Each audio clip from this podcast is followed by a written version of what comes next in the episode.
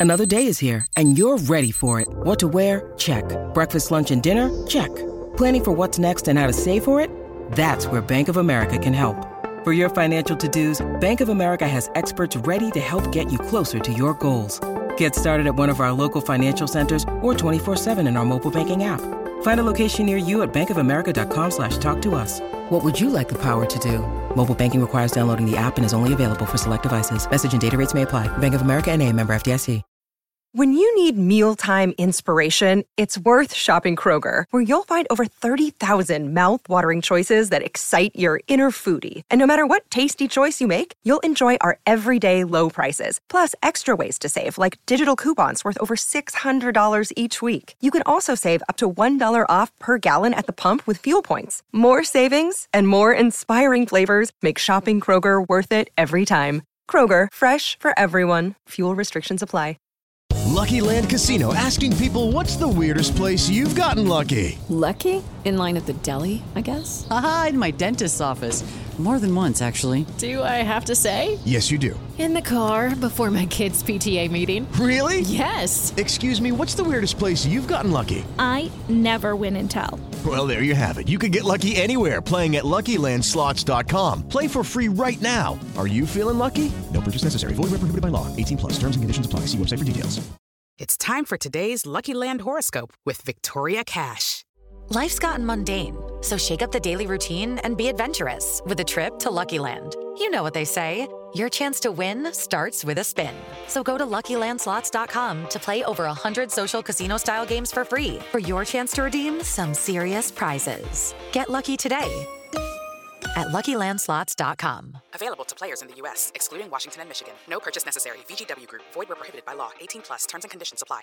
Trevor Woods here with SB Nation's Maize n Brew. The Michigan Wolverines don't have a football game this week, but the number eight team in the nation is 6 0 heading into their bye week. After that bye, they have a game against a struggling Northwestern team who recently lost to the team Michigan just beat. Northwestern lost to Nebraska 56 to 7. But then after that, Michigan has a real tough one against the now still undefeated Michigan State Spartans, and the tickets are going crazy and going up right now. So if you're a Michigan fan, I would uh, encourage you to go get them tickets. But we're talking to a good friend of mine up in the press box with me, Frank Gargano. How we doing, my man?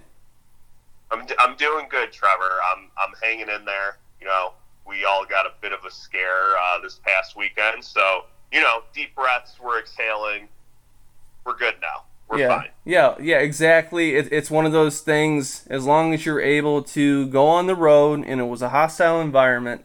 Once again for Michigan, at the start of the fourth quarter, the lights went down at Memorial Stadium in Nebraska, and the ACDC th- song "Thunderstruck" played, and Michigan for the second week in a row, instead of flinching right there, they started jumping along with the song just like they did at Wisconsin to the song Jump Around. So, Frank, what are your initial thoughts on the game last week and how that shows something, like Cade McNamara said, that other Michigan teams, and Harbaugh said he believes he was referring to uh, last year's team that went two and four, but McNamara said some other Michigan teams he's been on would have lost this game. Yeah, um, you know, it's funny. I was thinking about it as I was watching, and we got a great slate of college football games. I, my dad and I were talking about this last night. How awesome, you know, this past weekend was. I mean, you had the you had Texas and Oklahoma, which ended up being a great game. Uh, Penn State and Iowa lived up to the hype, especially for everyone who's a Big Ten football fan. And the narrative leading up, maybe in Detroit Talk Radio, in the surrounding area, everyone was a little worried for Michigan against Nebraska being on the road. I mean, I can't remember the last time Nebraska had a meaningful night game. And I just thought to myself, I don't get why everyone's so scared of this team. I mean, Nebraska doesn't have the best record. Uh, there's nothing out there that really scares me outside of Adrian Martinez being a dual threat guy who can beat you with his legs. That we haven't really seen Michigan tested all too well on that. But that was the only thing. But as soon as the game started, that's when I started get like a pit in my stomach, like, uh, uh, you kind of remember that every game on the road in the Big Ten, especially in that environment, it's going to be a dogfight. I mean, this isn't easy. Just because a team may have a worse record, I mean, just ask Nick Saban in Alabama and what happened against Texas A&M. Identical records. Texas A&M was unranked. Alabama ended up losing that game. Michigan, on the other hand, found a way to win. Uh, and their defense really stepped up, forced that fumble late in the game, and kind of sealed the deal, but also had to make a critical stop at the end. I mean, we've heard about it every week, um, how great this team is, and all the players are, you know, really cheering each other on and giving them pats on the back, saying, you know, we don't flinch in any situation, we find a way to win. And you kind of just take it with a grain of salt when that wins against Western Michigan or against Rutgers, uh, teams that really don't have high hopes. But when you do it against Nebraska in that environment, you know, it means a lot, especially when you really take a step back and look at how difficult college football can be.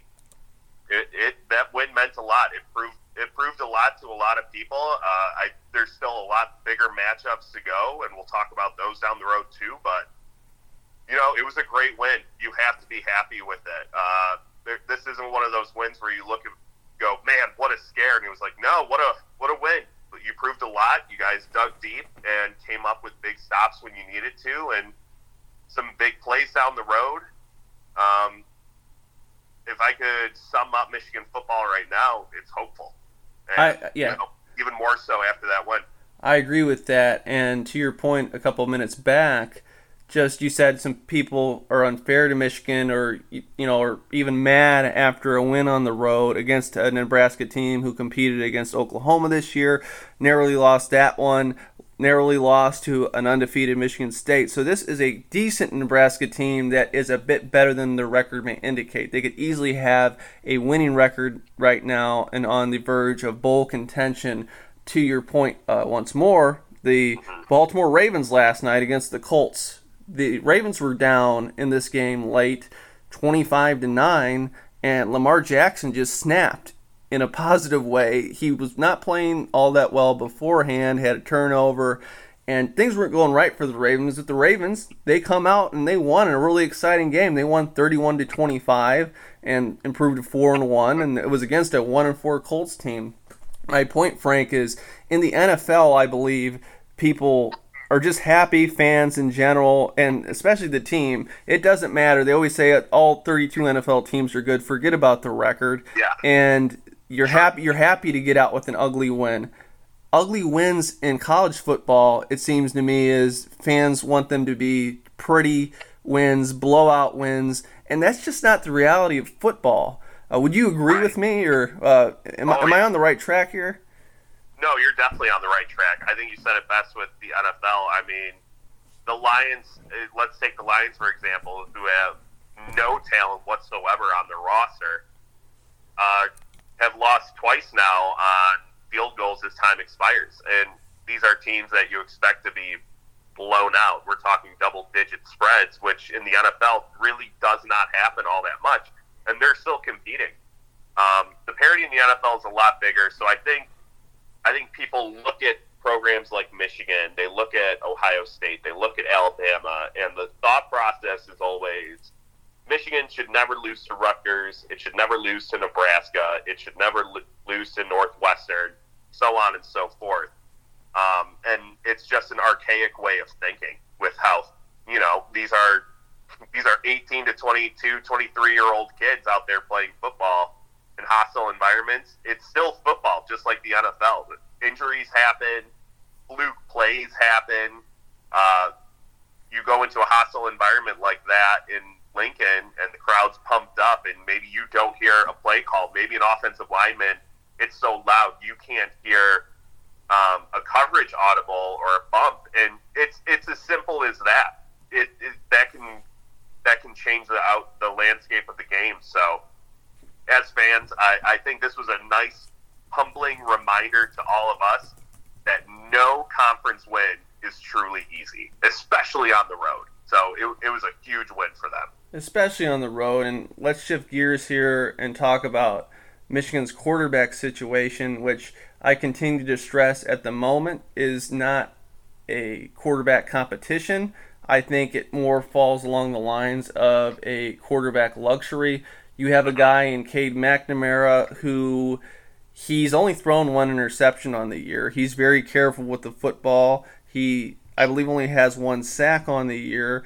In the game against Nebraska, McNamara, he did make some clutch plays to convert on third. He had a willingness to throw the ball down the field. He's not just a check down quarterback, game manager. McNamara was taking shots. Of course, he did not land all of them. It seems his accuracy needs to get a little better on them deeper throws, but it also doesn't seem like he's that far off. And then you have behind him, you have true freshman five star JJ McCarthy, who's made a couple bombs for touchdowns to Daylen Baldwin this year. Obviously, McCarthy, he has Uh, faster wheels than McNamara. He's a taller guy. He just really can get to the edge in a hurry, runs a bit like a deer. And a lot of fans want to see him more as well. And Jim Harbaugh, he's not backing away from the idea of playing McCarthy more. He continues to say, hey, we want to get him in more. And to me, my opinion on the matter is this is the best of both worlds. You have a guy in McNamara who continues to win football games when he's out there. And then there's a guy behind him that continues to show promise, continues to show glimpses of that high ceiling we all heard about. And my point is, if we continue to see this throughout the season, if there's a game where McNamara starts not playing well in it, even, they can throw McCarthy in and then they can even insert McNamara in the next week if need be, to where it doesn't need to be a controversy. The players, the offense, the team as a whole are used to these two guys being on the field. So to uh, ask the question once again is just what do you think about the quarterbacks? Um, here's what I'll say, and if there's one thing anybody takes away from this, I want to be very clear about this point. Being a great quarterback is not all about skill and raw talent. I think that especially as you get further up in the ranks of playing, whether it be college or pros, sometimes the difference between a starter and someone who's a second string in the NFL is who's going to make the right decision when things go poorly.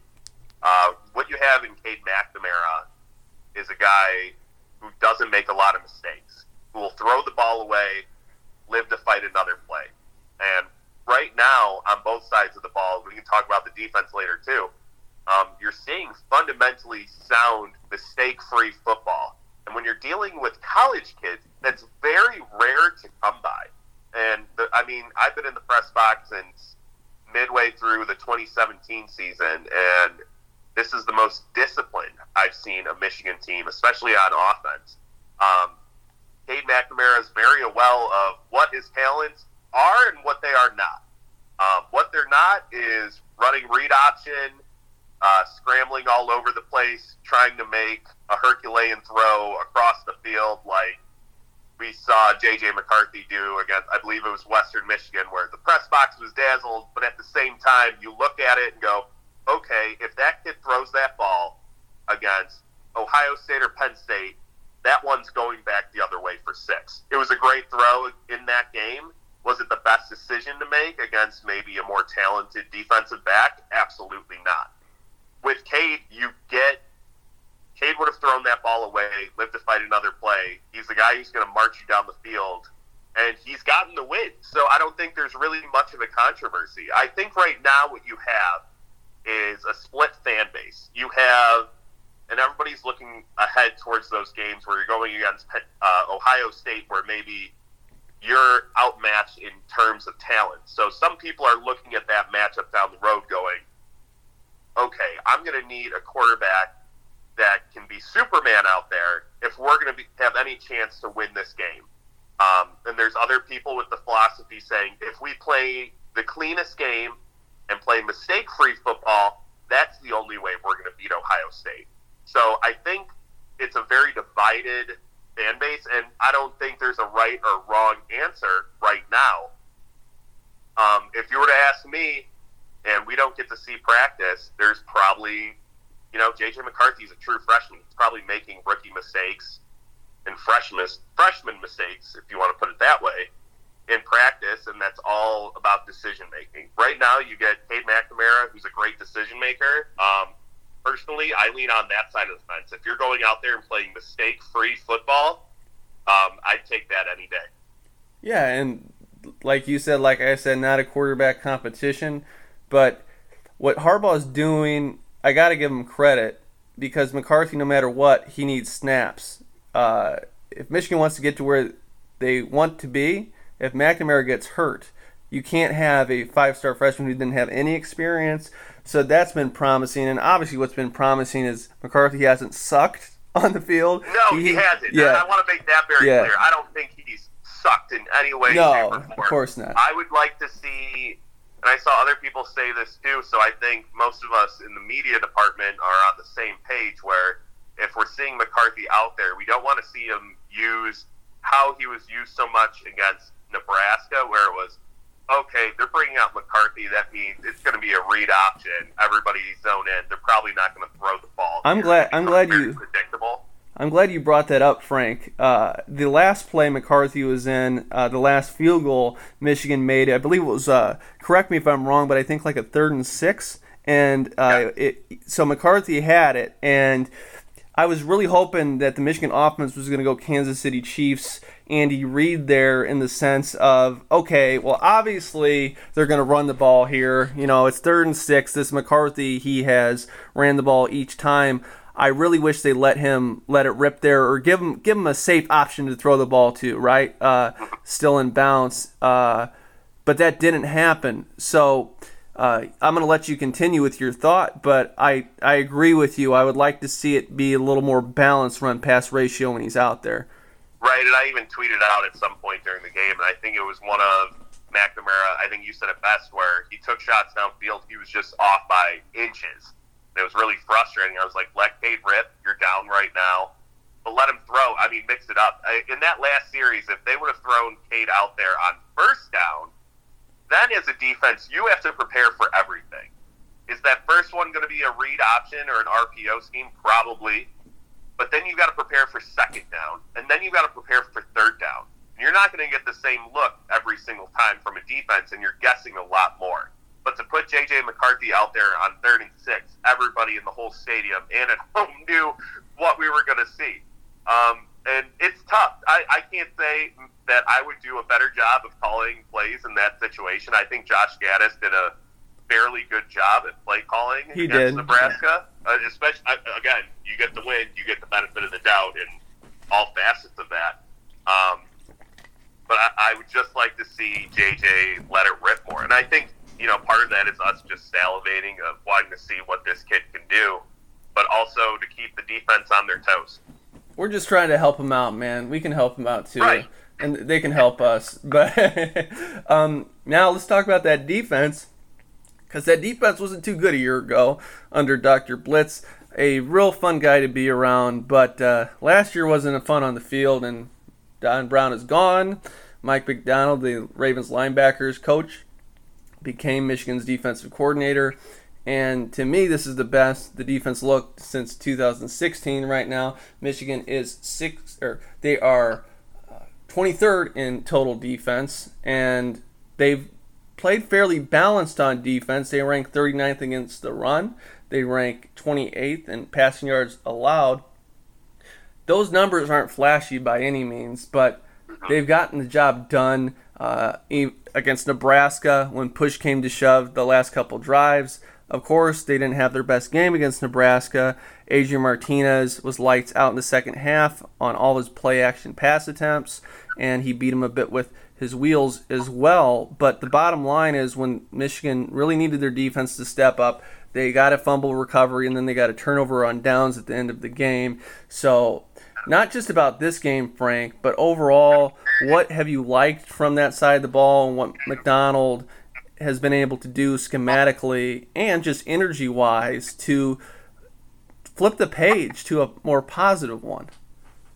Oh man, I mean Trevor, I, we all saw last year. Uh, it was just, it was hopeless, honestly, and I, I, think that's why I used the word hopeful when we began this. Um, God, you didn't know what to expect from the defense. I, I think you prepared for the worst. Um, I think we all came in here, at least me, myself, uh, I went in that first game going, I don't know what we're going to see from the defense.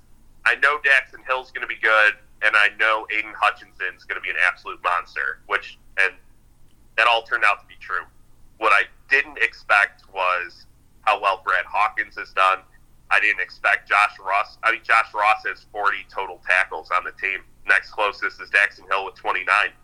Um, you know, uh, David Ojabo uh, just going out there and wreaking havoc, especially a defensive player of the week against Wisconsin.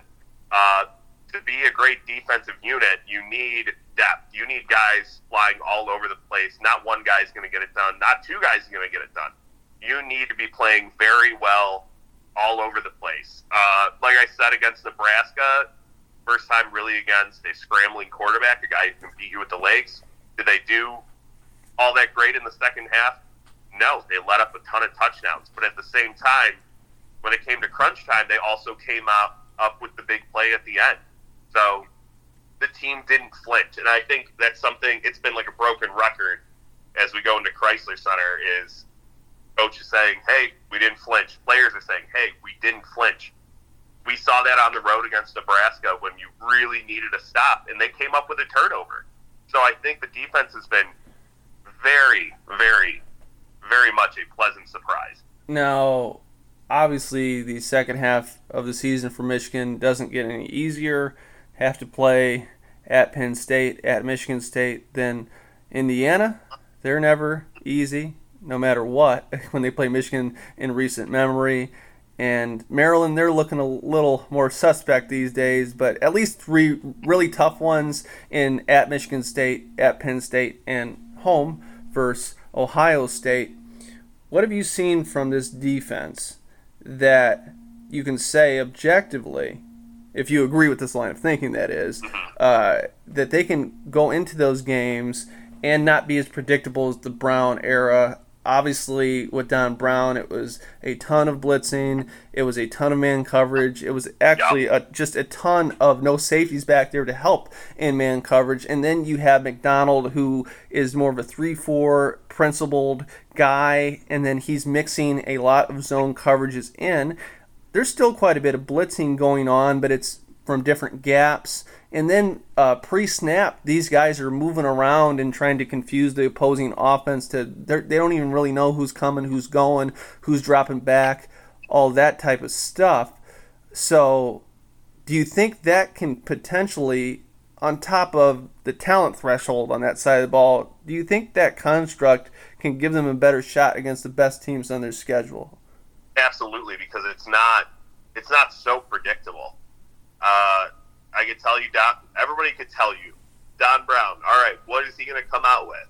Well, it's going to be man coverage. It's going to be single high safety. They're going to leave all their corners on an island. If they're having a down year, where maybe your defensive backs are young, or maybe you lost a bunch to graduation or the draft, you're going to have a rough time. You can't leave those kids out there to just get manhandled.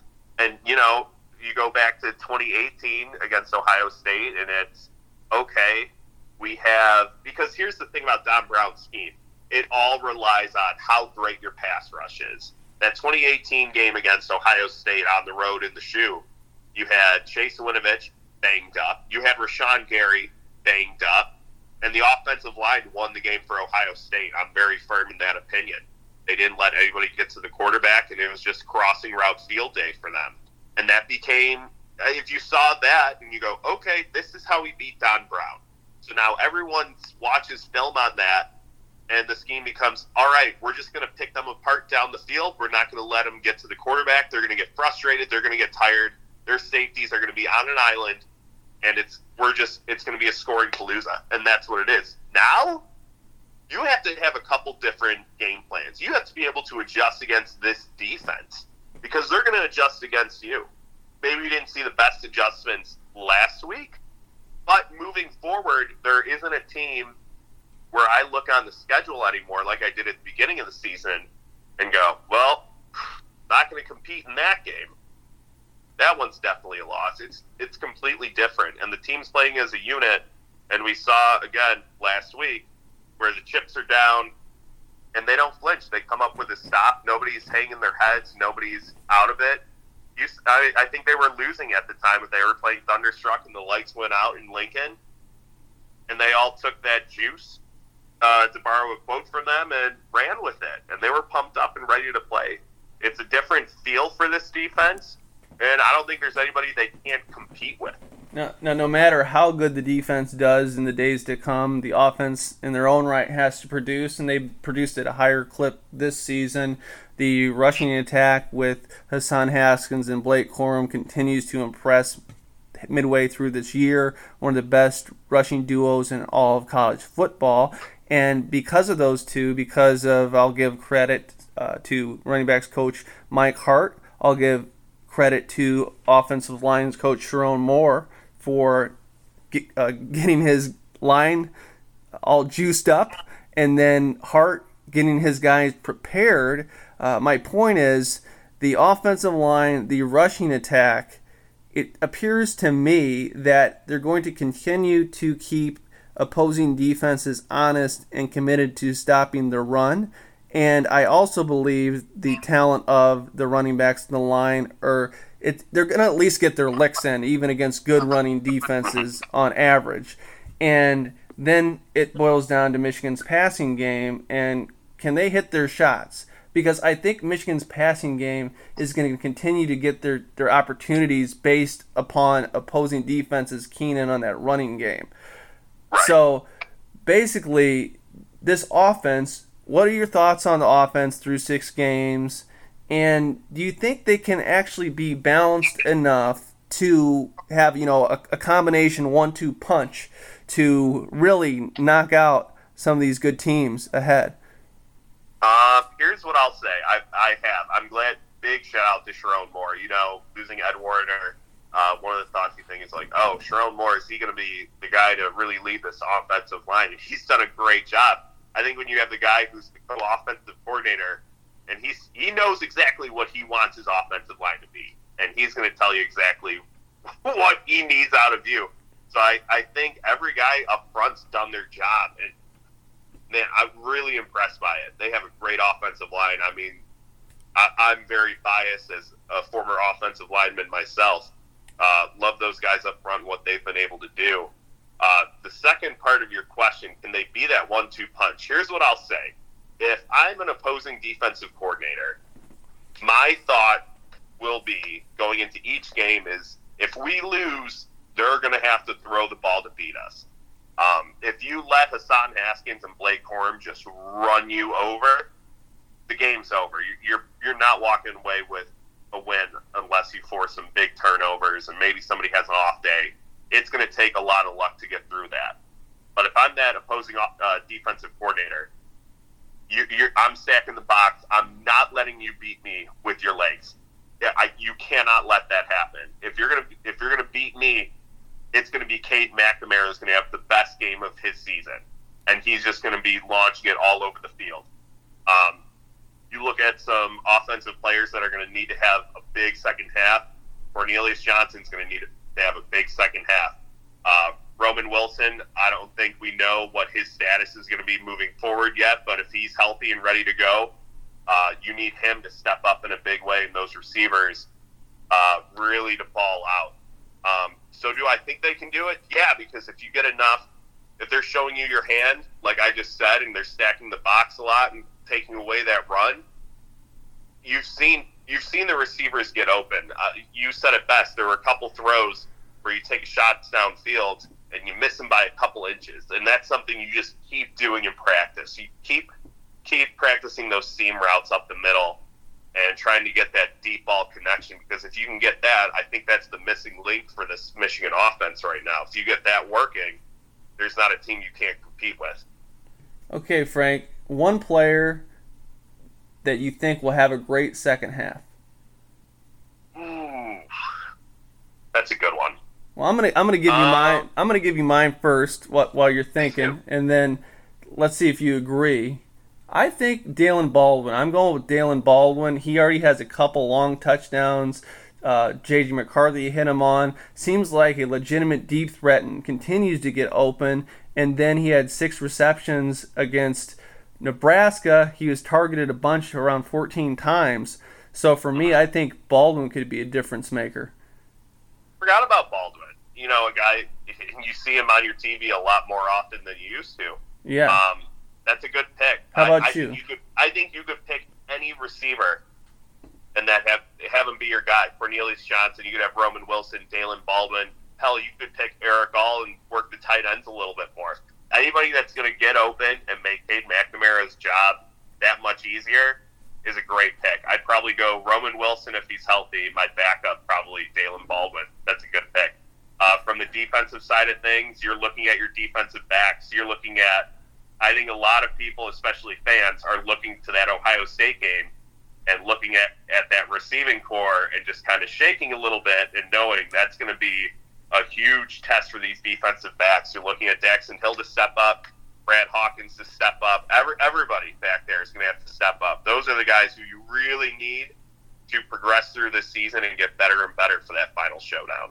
I, I agree. Uh, it, it's hard to narrow it down to one, right? That's not how football It works. is. It's a unit thing. Yeah, yeah. You need eleven. You need eleven out there. So yeah, th- this isn't. Yeah, this isn't uh, elementary school. What's your favorite color? it, it, Right. it, it's definitely way more uh, moving parts, as they say. And I couldn't agree more. What you just said about just the Michigan secondary as a whole. You know, they all need to be in sync. And Daxton Hill, he's played pretty well overall. Uh, Brad Hawkins. Gemon Green, he made some good plays, gave up some, but I love the way that guy tackles as a cornerback. Some serious thump as a cornerback. The way he's willing to tackle and fly downhill, and that's just a theme on that defense. They love to fly downhill. So, Frank, right right now, Michigan six and zero. How do you how do you feel heading into that second half? Not predicting the wins and losses, but just how do how do you feel? What's your confidence level right now? I feel I feel much better than I did at the start of the season. Well I said. mean, Trevor, after watching last year, and I know last year was such a fluke season, but after watching last year, you were looking at some of these games going, God, am I just going to be sitting up in the press box, just shaking my head, going, All right, let's watch that clock run out. 'cause The game, you know, the defense is just getting picked apart, or the offense isn't clicking, and maybe just watch some brutal football. We've been treated to some good football up at Michigan Stadium and on the road. Uh, two good games back to back against Wisconsin and Nebraska, where they needed to step up. I mean, God, let's think they haven't won in Madison's Madison since 2001. You come away with that win. Uh, hope, man. I'm I'm hopeful. Uh, Penn State obviously some troubles, which their quarterback Sean Clifford had to leave the game against Iowa. Not sure what his status is yet, so that's a big question mark circled around November 13th. I can tell you it's it's on the road. I if I had to bet money, it's going to be a night game, so be prepared for that. Another hostile environment. October 30th, everybody in the state of Michigan has circled on their schedule against Michigan State. Is, what do you Um, think? You think big noon kickoff for that, or another night game? What do you think right now?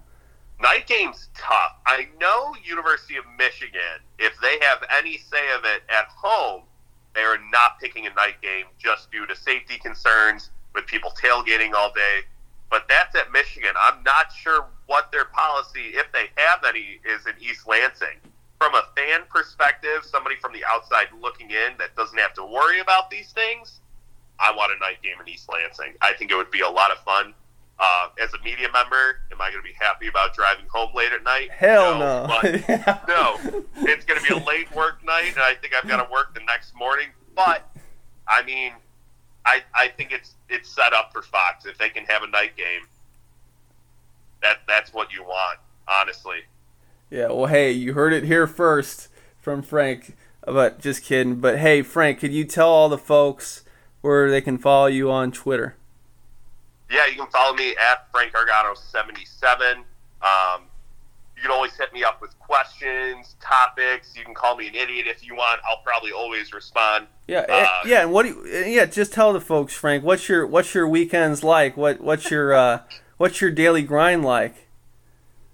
Yeah, not much of a grind. My grind is I get to watch football. That that's I love it. basically- I love it. That's my grind, man. I get to watch Michigan on Saturdays. Uh, Yeah. Work for the Lions right now for uh, in-game presentation stuff you see on the jumbotron. Those are my Sundays. uh, a guy who's really glued to football, uh, and you know keep tabs on everybody and everything. And uh, yeah, it's a lot of fun. Yeah, Frank just gave the secret away, folks. Like we sometimes we'll say, you know, grind, and sometimes it is work, but uh, it is, especially like I said with those night games. You know, Yeah. those those can be rough days. the, the night games are rough. Uh, they're very rough. Uh, don't, don't we don't get much sleep. But besides that, uh, got a couple quick stories to echo Frank's point. Earlier this year, I was going up to the press box, and a couple fans needed to get to the fan level, so they're in the press box with me. I have my credentials on and stuff, and uh, they said, "You must not be going where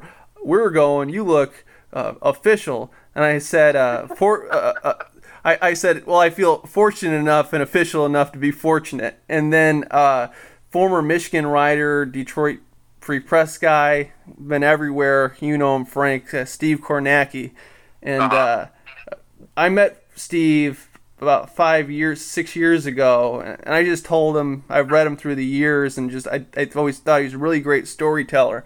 And Steve, he's in his mid 60s now, and he gave me some great advice. He held up his laptop, real appreciative to me, and just said, Trevor, and, and he wiggled his laptop and he said, if you can ever go around the United States and you get to work from this, you got a great life. And uh, that's the life me and Frank are living, and we're very fortunate. And we're very fortunate that you all listen to this podcast. And I just want to thank Frank once again.